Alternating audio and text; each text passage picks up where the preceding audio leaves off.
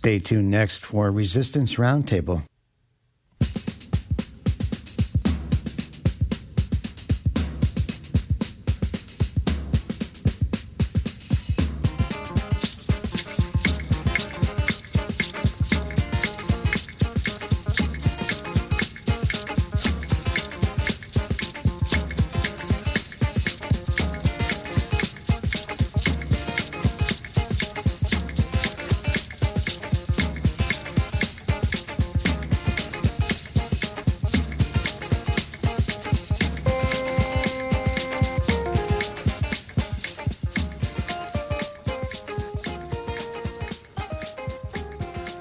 Welcome to Resistance Roundtable, broadcast on WPKN the second Saturday of each month, where we engage in conversation about local and nationwide organizing for a more just and democratic America during this pivotal and dangerous moment in our nation's history.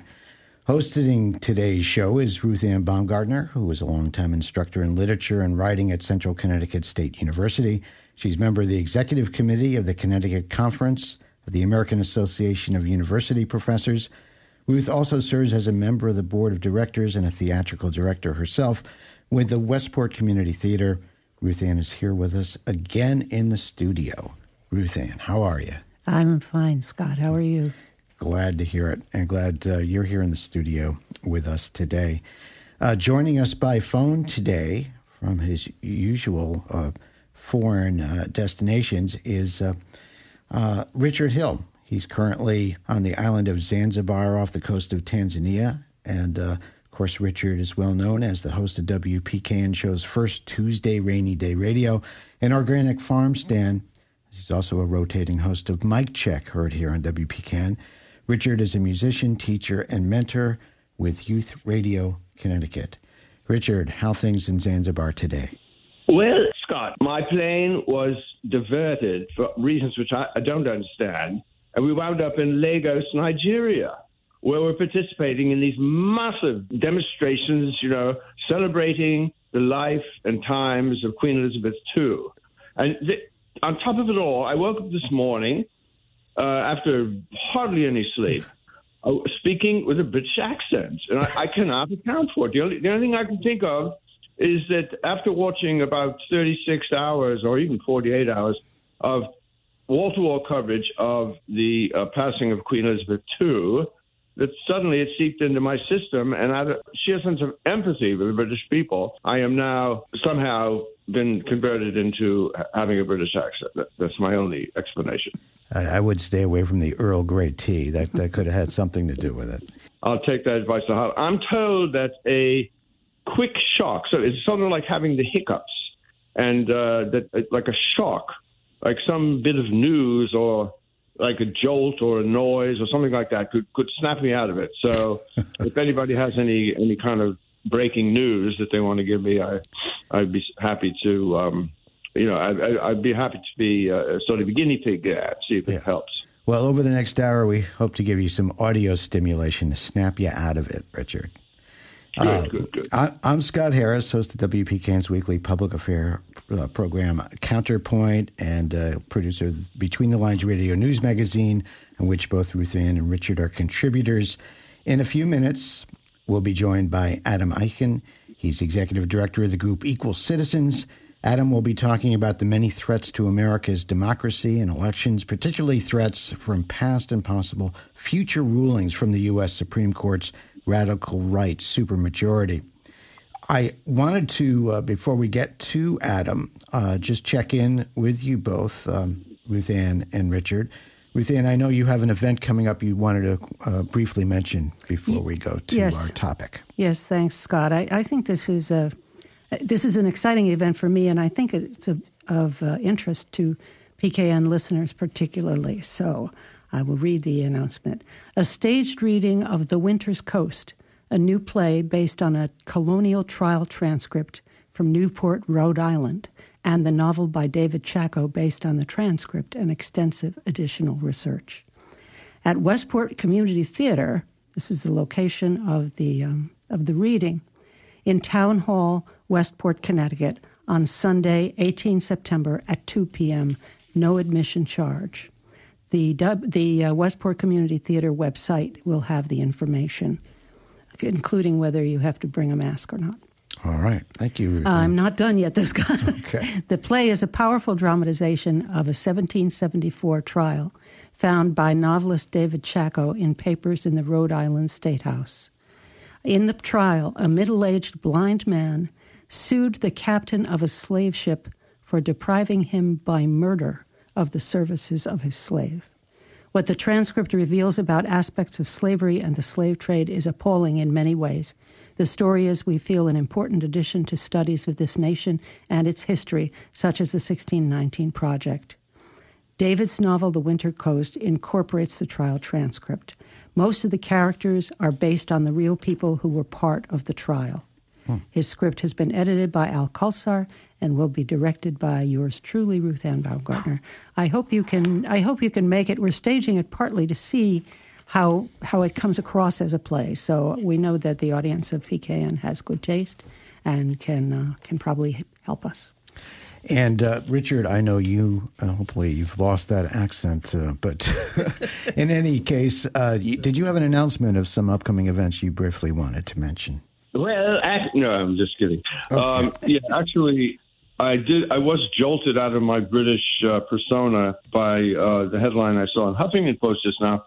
Progressive revolt leaves big energy deal in jeopardy.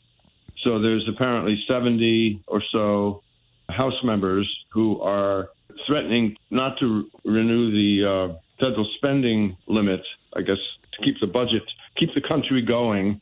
That it's that thing, whatever it's called, that these uh, these lawmakers are threatening to withhold support for uh, because they're outraged that uh, at the side deals made with Joe Manchin to support the Mountain Valley Pipeline and other egregious, obnoxious, and anti antisocial, dare I say, uh, things that were slapped into the bill at the last minute to, mm-hmm. to get uh, Manchin's vote. Right. So there's a re- revolt going on, and there's no no telling how it's going to turn out. Okay. So that's very interesting and shocking. And I should mention that um, our WPKN's own Melinda Tuhus is there uh, participating and reporting on protests this weekend on that very topic. So we'll be, oh, be hearing from her about that this week, I'm sure. But right now, very happy to welcome to our program Adam Eichen. He's executive director of the group Equal Citizens, a nonprofit, nonpartisan organization dedicated to fixing our democracy. Adam is co author, along with Frances Moore Lappé, of the book Daring Democracy Igniting Power, Meaning, and Connection for the America We Want. And I would highly recommend Adam's In These Times article titled The Right Wing is Going All Out to Unravel Our Democracy, published in July um, in the magazine In These Times. Adam, it's great to have you on the program today. Thanks so much for joining us. Uh, thank you so much for having me. This is a very important topic, so I'm I'm always happy to talk about this.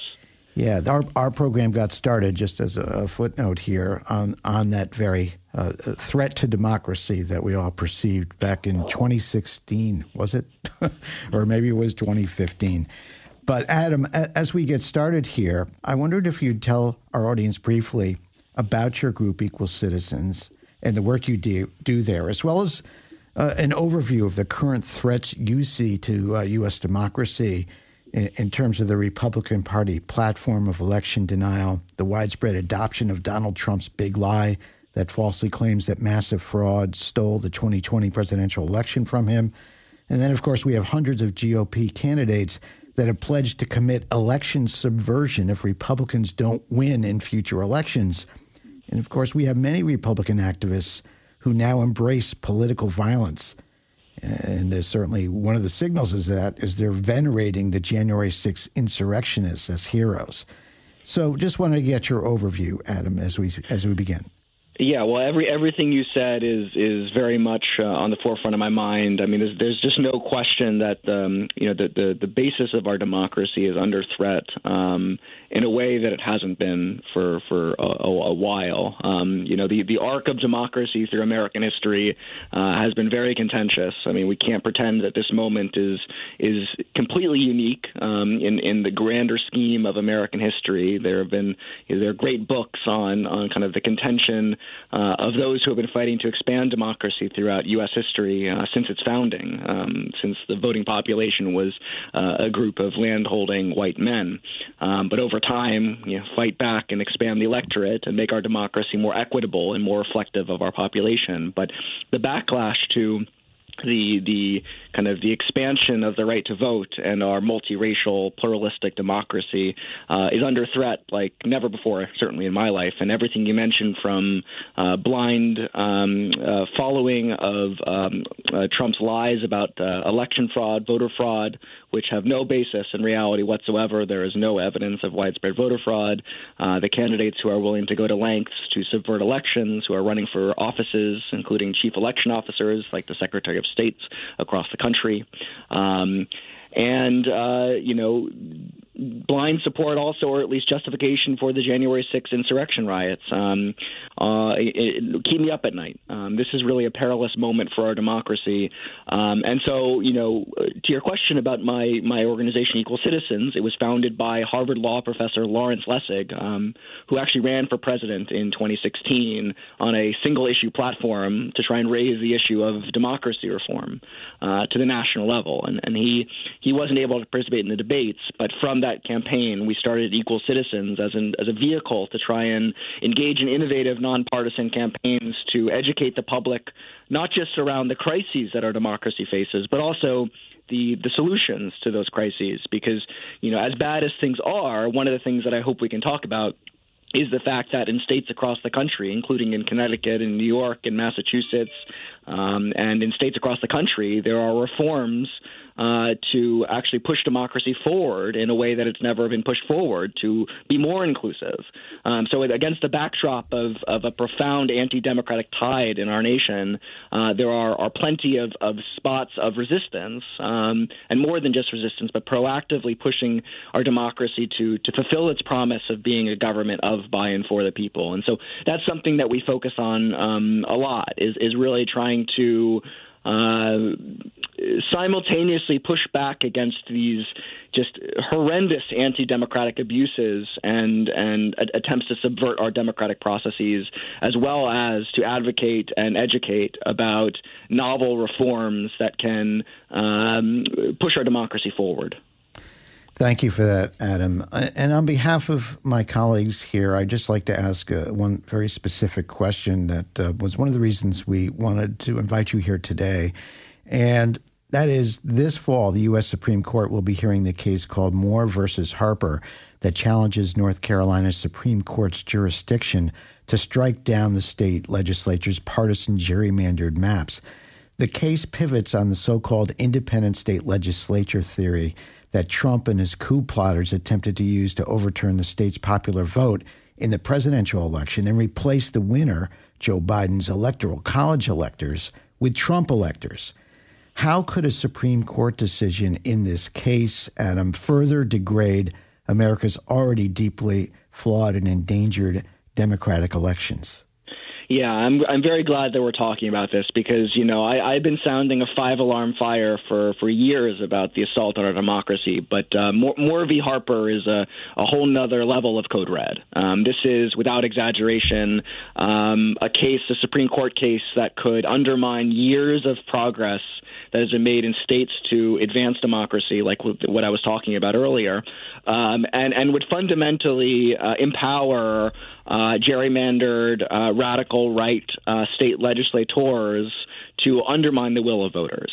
Um, the the basic issue at play here is the North Carolina Republicans who control the state house um, uh, gerrymandered maps for, or attempted to gerrymander maps for the upcoming decade, just as they had done since 2010. And these are some of the most egregious maps in all of the country that render elections uh, essentially uncompetitive.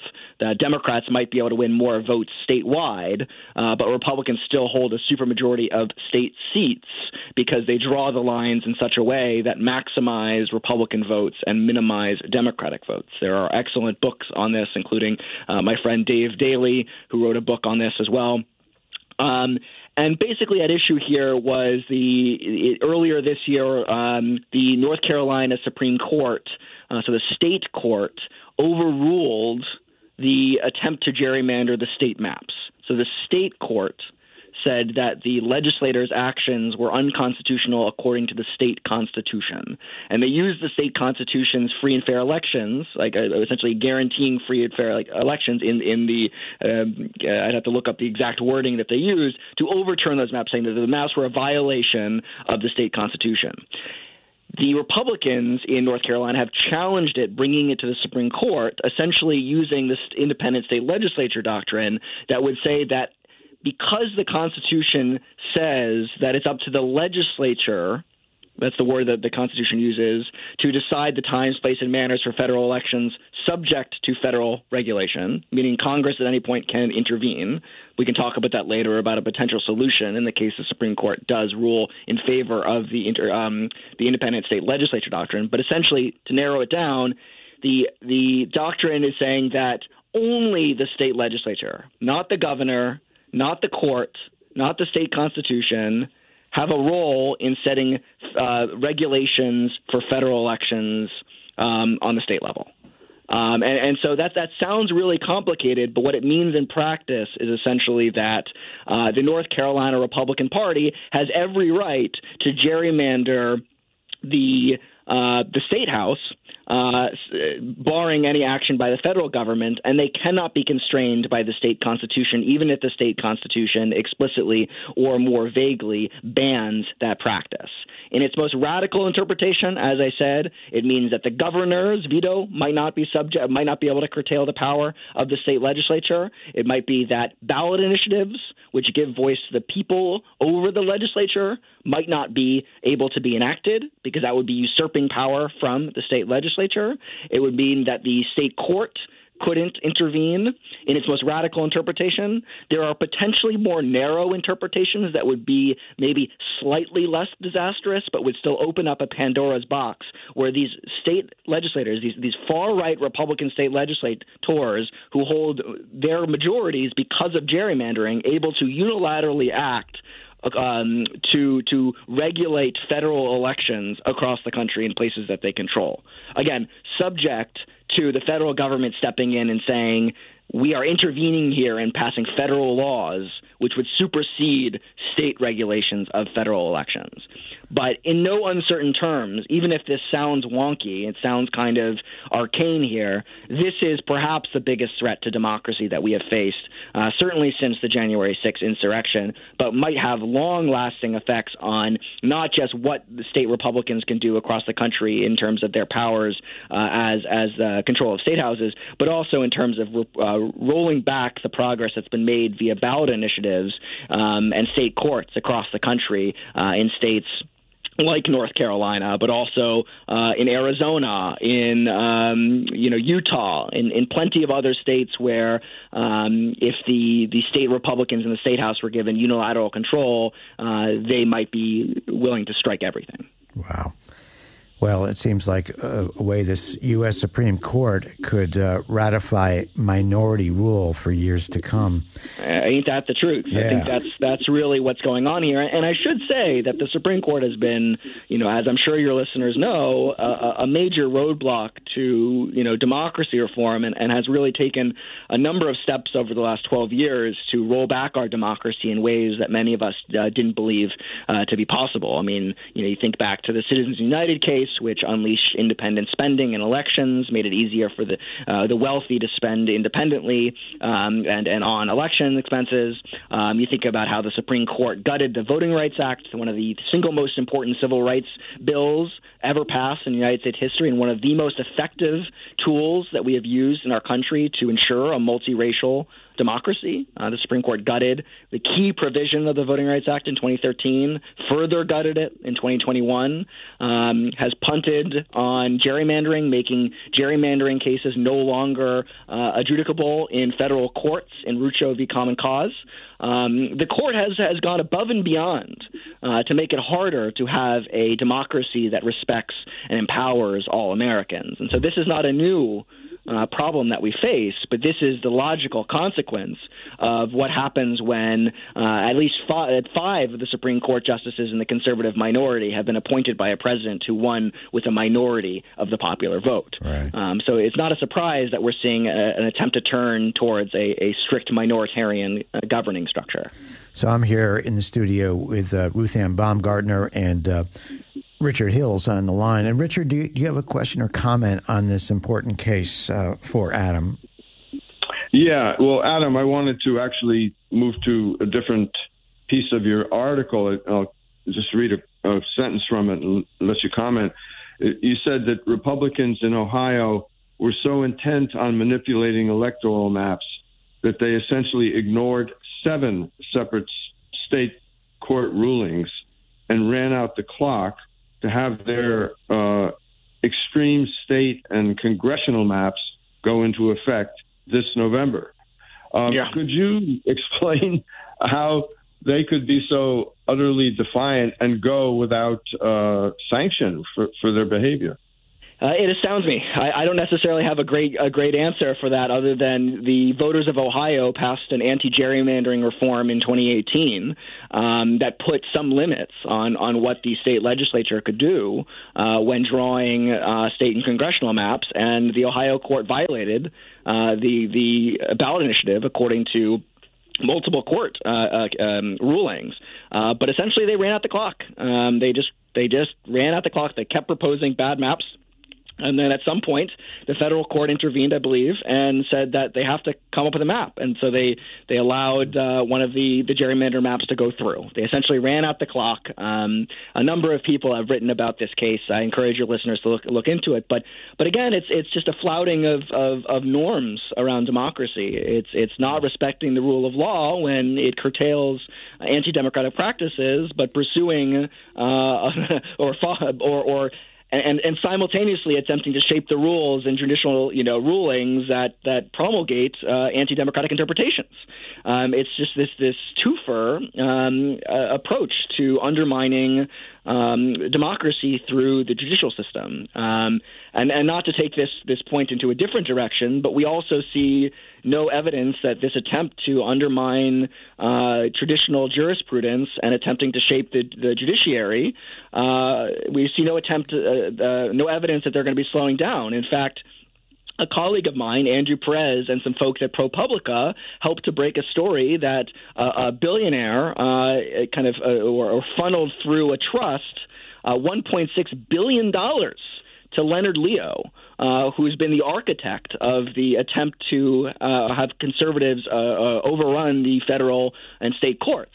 Um, he was instrumental in getting Trump's appointees to the Supreme Court uh, onto the bench, and now Leonard Leo has, courtesy of, of dark money via this billionaire, uh, 1.6 billion dollars at his proposal or at, his disposal to continue his advocacy campaign and his efforts to stack the federal and, and certainly state judiciaries to further give legitimacy um, to these anti-democratic efforts, like in Ohio, uh, but also you know like in North Carolina in the Moore v. Harper case, and and across the country. Adam, uh, Ruth Ann here in our studio has a, a comment and a question. Well, I I have spent most of my teaching career trying to convince uh, convince students that they have to pay attention to things that are going on, and particularly things that take place in, within words. Uh, and I've also been stunned by a, a Facebook friend's ability to pounce on a single word, give all the importance to that and thereby totally misunderstand what the sentence is about. But, but is there. This is Mitch McConnell's long plan, isn't it? He used to talk some years ago about his his plan, his project of uh, putting um, more Republicans on all the federal uh, benches and especially in the Supreme Court. And it just seems to happen. And I know people who should who should be able to to see it going on, and they just don't. Do you think they're just being entertained to death, or do you think they think they understand what's going on, uh, or do they just not care anymore, or have they actually bought this nonsense? Yeah, it's it's it's a really tough question. I mean, the the you know this is a fi- like, as I said, this is worse than a five alarm fire. I mean, our democracy is being degraded, um, and you know, and and I think that you know, there there was a big fight in, in the Capitol at the beginning of this year for the Freedom to Vote Act, which was a, a massive omnibus federal bill that, you know, uh, my colleague Larry Lessig and I have spent years, you know, fighting for the policies within it. Mm-hmm. And you know, th- it was the moment, right? This was the moment where the Congress could have, you know, could have stepped in and prevented some of the the worst of the anti-democratic abuses. And you know, we lost, and we lost because you know, two senators, Kyrsten Sinema of Arizona and Joe Manchin of West Virginia. Uh, refused to uh, alter the rules of the filibuster to allow the bill to be subjected to to a vote. Mm. Um, and and that was a moment where you know, upon reflecting it, it's now been about nine months. I think to myself, you know, that was the moment where we should have had a hundred thousand people in the streets, but we didn't right? Mm-hmm. We didn't we didn't have hundred thousand people in the streets, and and and you know what the book that I wrote with Frances Moore Lappé, it's now been about five years ago, was was kind of about this emerging movement for democracy reform and and the growing grassroots activists across the country that are focusing on these process issues, which traditionally have been seen as dull and boring, but as we see the anti-democratic abuses, we see that all, we can't make progress on any issue, whether it's the environment, blocking pipelines, ensuring health care for all, right? Until we fix our broken democracy, because continuing, you know, we see it again and again: big money, um, gerrymandering, all these anti-democratic abuses undermine hope for reform. And so, this is a long way of saying that I struggle with this question often about why the democracy movement isn't even bigger than it already is. I, I think it's a very strong movement, but it's one that I would think should should concern, you know, certainly the 81 million people who voted for Joe Biden, but but as polling shows, it, it also concerns a large portion of people who voted for Donald Trump, and Americans of all political stripes. And so that's a long way of saying. I think it's a mix of things. I think that the media doesn't good, do a good enough job talking about these issues right? They right. they focus on a lot of things that aren't about Moore v. Harper, aren't about um, the the Supreme Court. Uh, attempting to to undermine democracy, um, and you know it's also something that more groups need to talk about, and, and we need to do a better job highlighting successes. Um, so that's a little bit of an un, uninspiring answer, but it's I, I think what I'm saying is you're getting a little bit towards what I'm grappling with of why we can't get more people involved in this. And I think that we have to do a better job talking about it, showing people that there's a solution, and um, yeah, and and just showing people that the consequences of this anti-democratic action is is what we saw on January 6th. This has this has a material impact on people's lives, and and until we do that. I think it's it's very hard to show people that this is this is serious and that they should take action on it. Let me reintroduce our guests here on Resistance Roundtable. We're speaking this morning with Adam Eichen.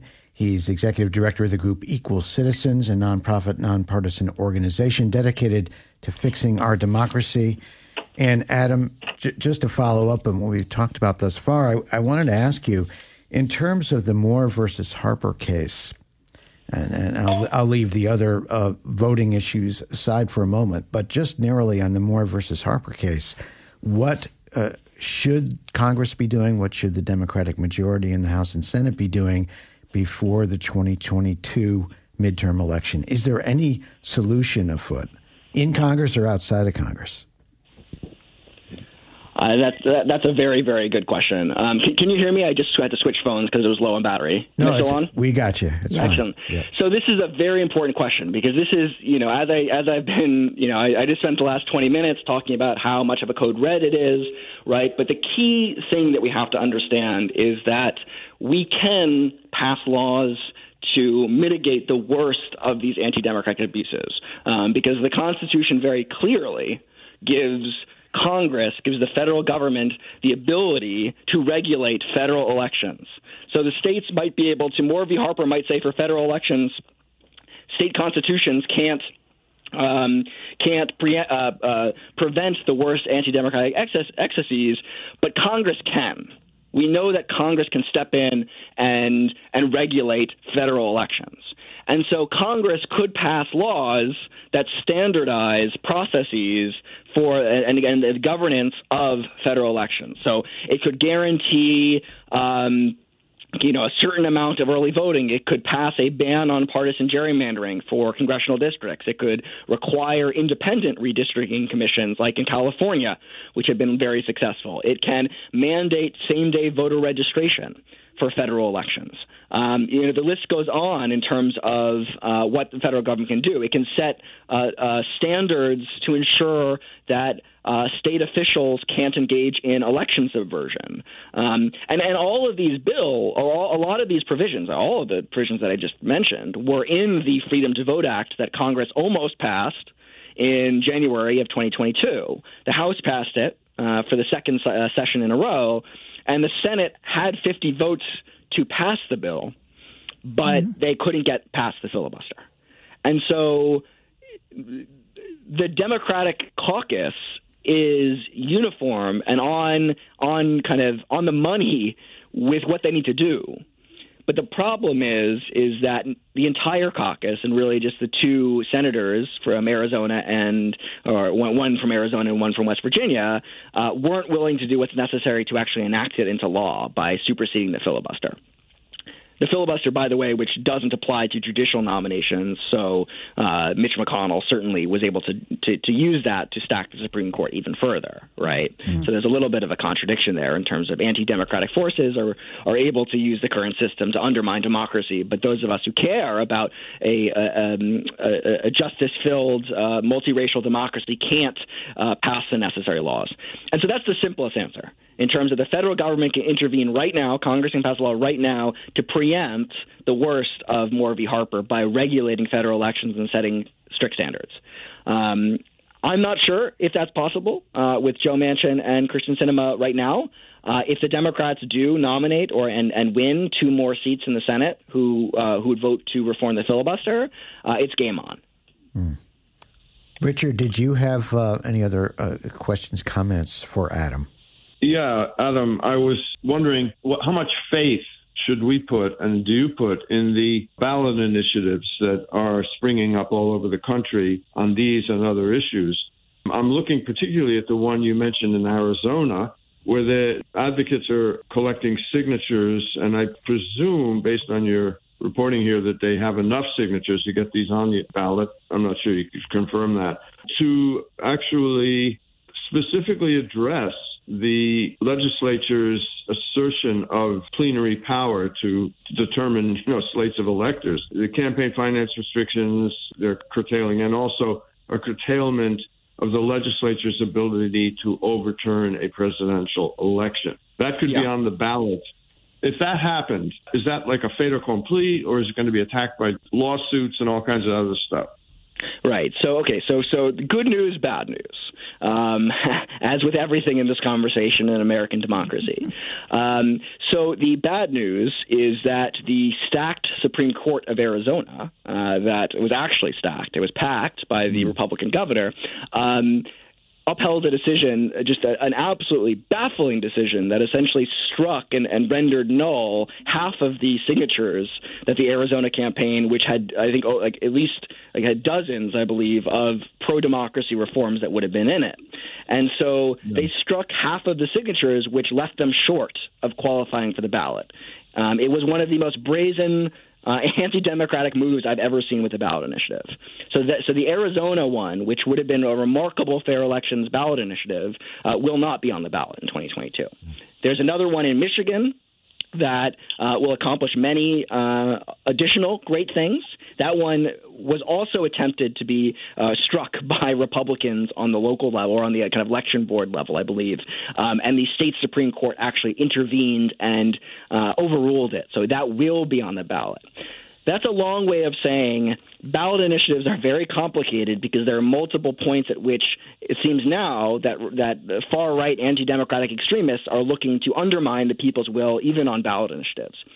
That mm-hmm. said, ballot initiatives have been probably the single most successful tactic used by democracy reformers over the last six years. Um, in 2016, on the same election that Donald Trump uh, won the presidency, I believe I'd have to go back to an article I wrote back in 2016, but I believe that there were 16 ballot initiatives, um, local to state level, that passed that specifically advanced democracy. In 2018, I believe that there were 22 of them, and and and substantive ones in 2018 as well, including four that reined in gerrymandering, uh, a couple that did uh, uh, campaign finance reform, a number of them like in in um, in Nevada, for example, they passed automatic voter registration, which is a, a remarkably successful program to expand the electorate. Um, and so that happened across the country. And in 2020, I think we would have seen more if not for COVID. Um, and so, you know, ballot initiatives are one of the most successful ways for those of us who believe in democracy to push the ball forward. Why? Well, because we know that democracy and expanding democracy is popular with citizens. We know that mm. the, the, the average American believes in democracy, is, finds election subversion abhorrent, and, and, seriously, we know this. We know most Americans believe election subversion to be abhorrent and don't support the ability to overturn elections by state legislators, right? And so when you give the people the ability to decide on legislation pertaining to expanding the electorate, they generally pass. In fact, there are only a handful of cases that I can recall where the ballot initiatives that advanced democracy failed. And, and, and there are a multitude of factors why that might have been the case.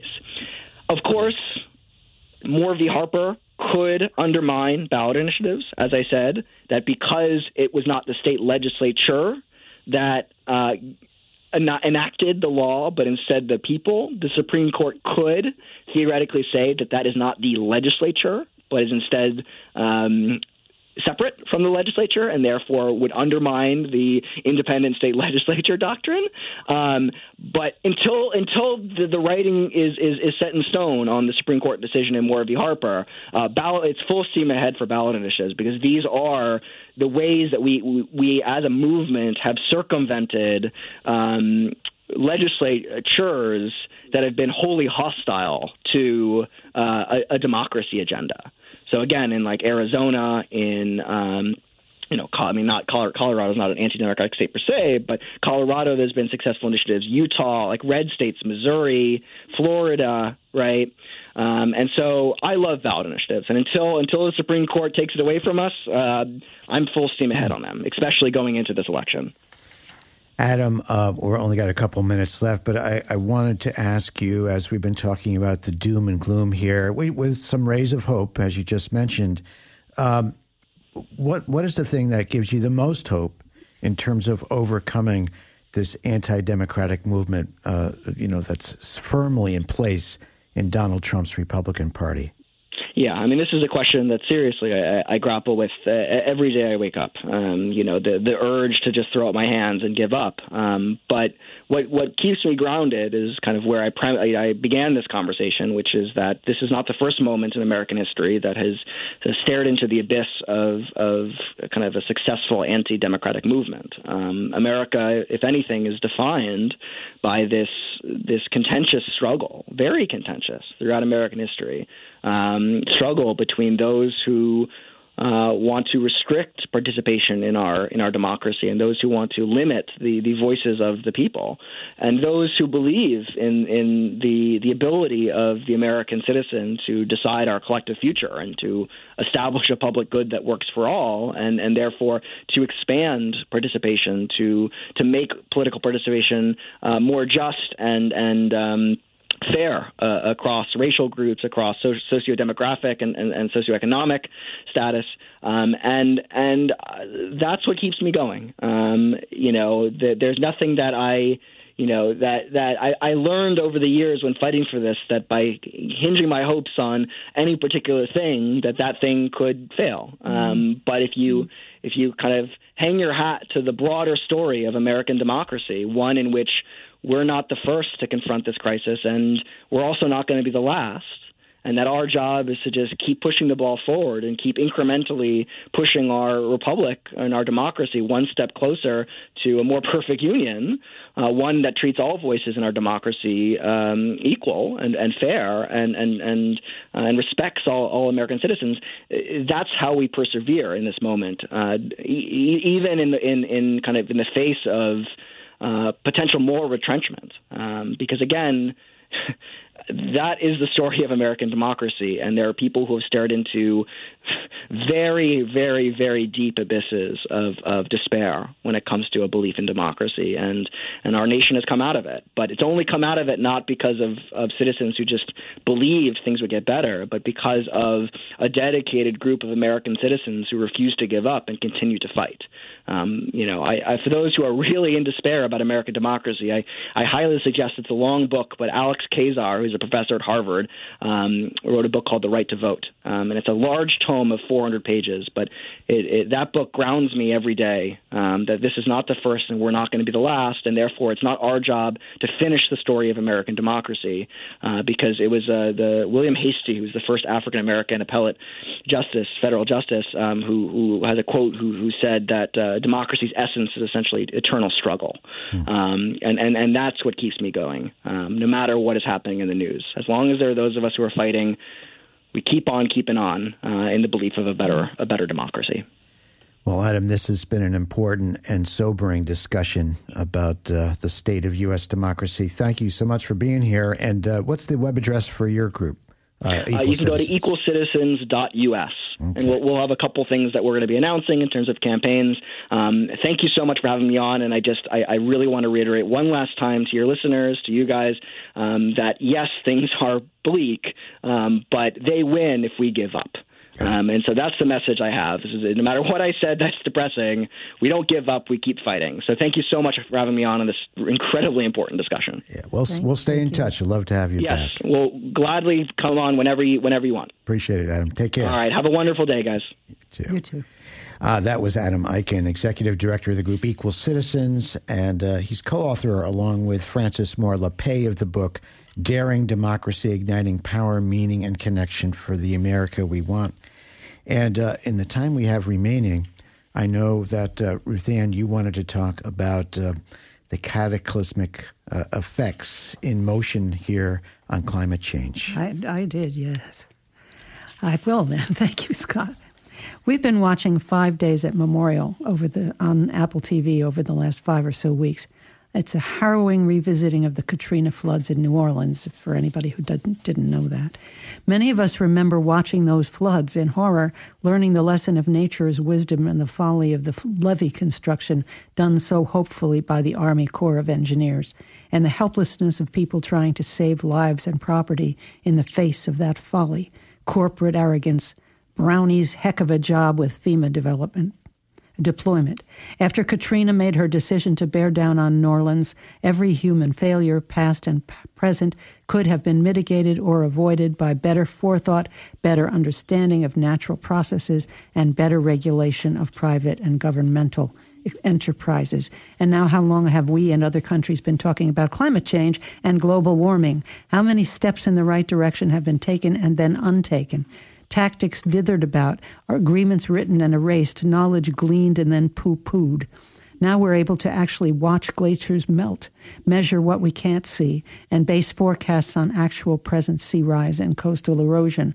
Modest predictions are that rising seas could swallow millions of acres of the coastal U.S. alone within decades.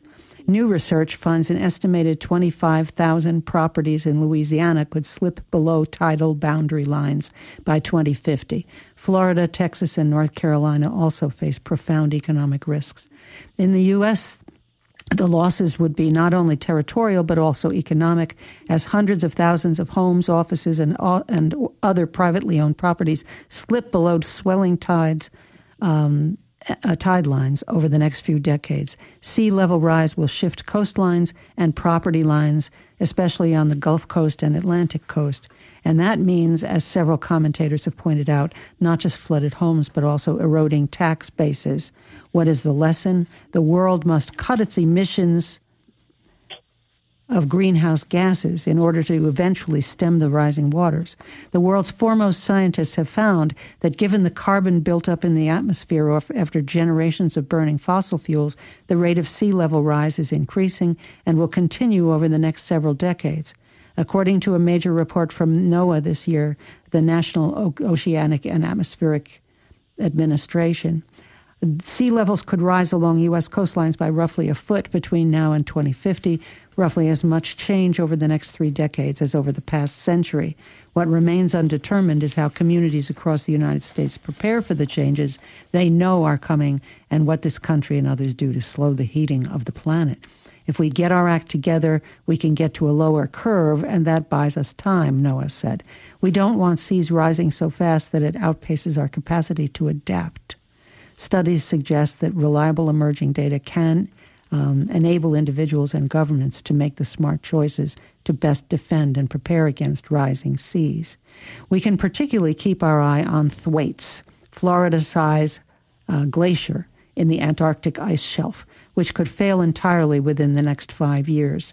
Alastair Graham, a marine geologist involved in the NOAA study, says Thwaites, grounded in the seabed, already accounts for about 4% of annual sea level rise and is more vulnerable to warming waters as a result of human induced climate change.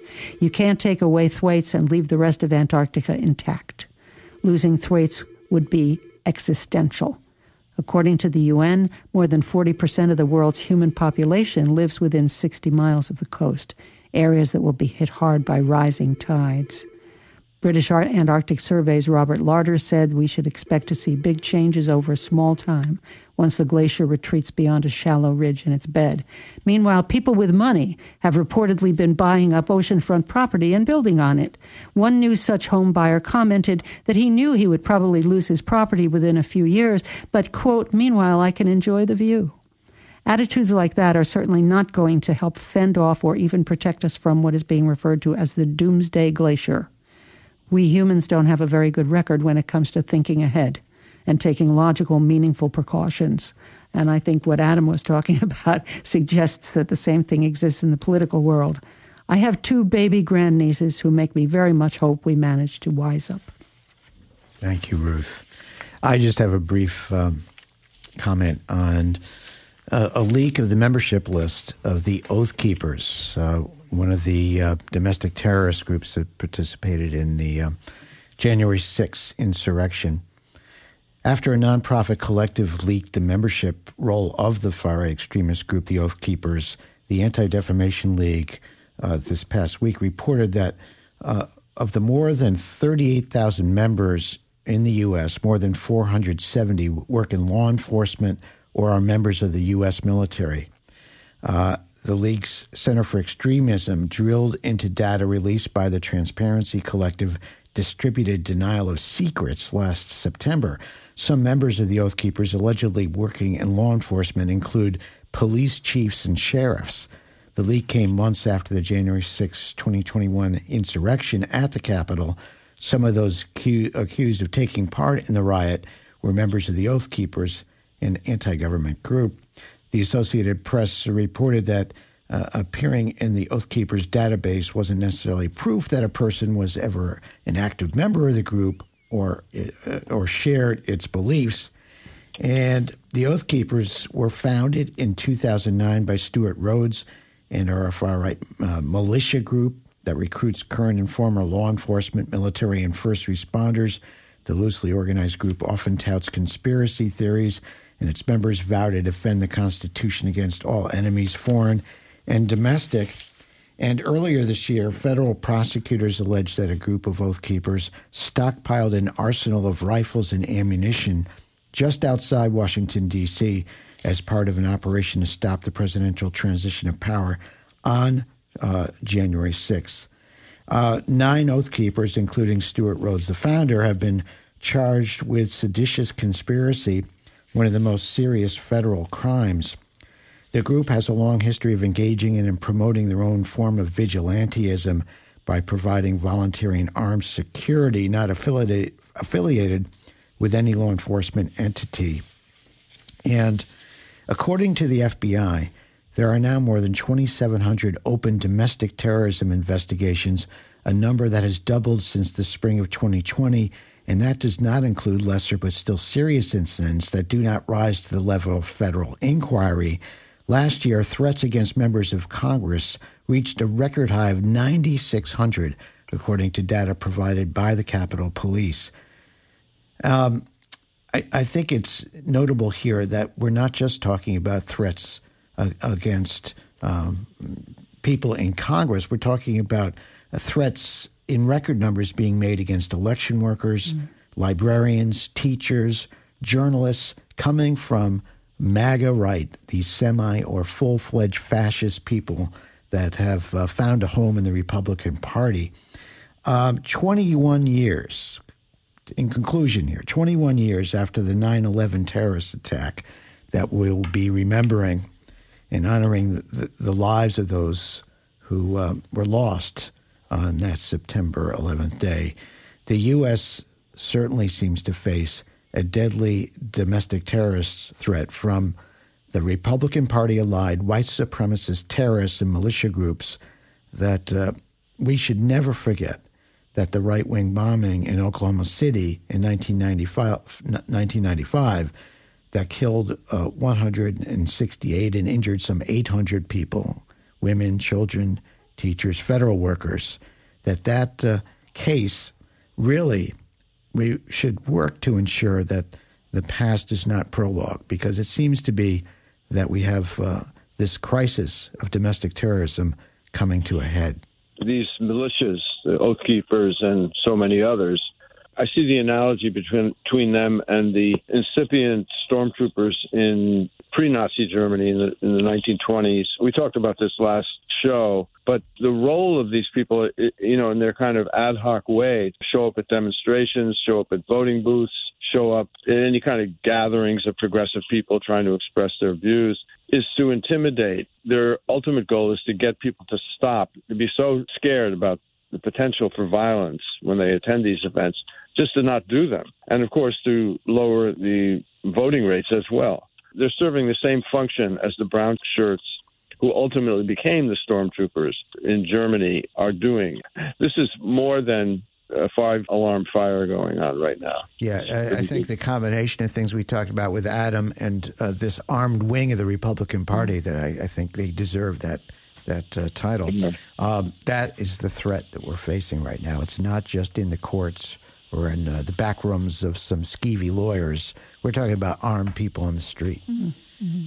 Yeah, these are the shock troops, the enforcers for most reactionary policies of the Republicans. So we, we just have about a couple of minutes left, Richard. I know you, you had a topic you wanted to address. But yeah, I'll brief, sure. Uh, just briefly mention that there's a rare opportunity for Americans to meet with an actual member of the Cuban government. He's visiting several cities in Connecticut, including New Haven and so he's going to be at the New Haven Free Public Library today at 2 p.m. And he's going to give a short address and then he's going to open it up to questions. That conversation could be pretty free form. I don't have his name in front of me, but he is the Cuban ambassador to the United Nations.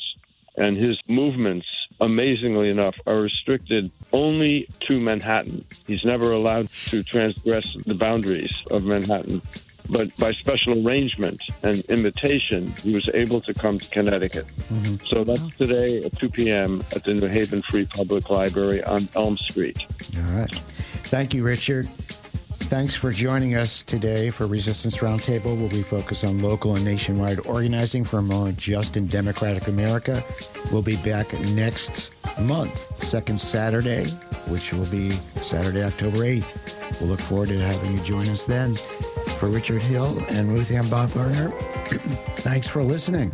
Stay tuned. Lots more coming up here on WPKN.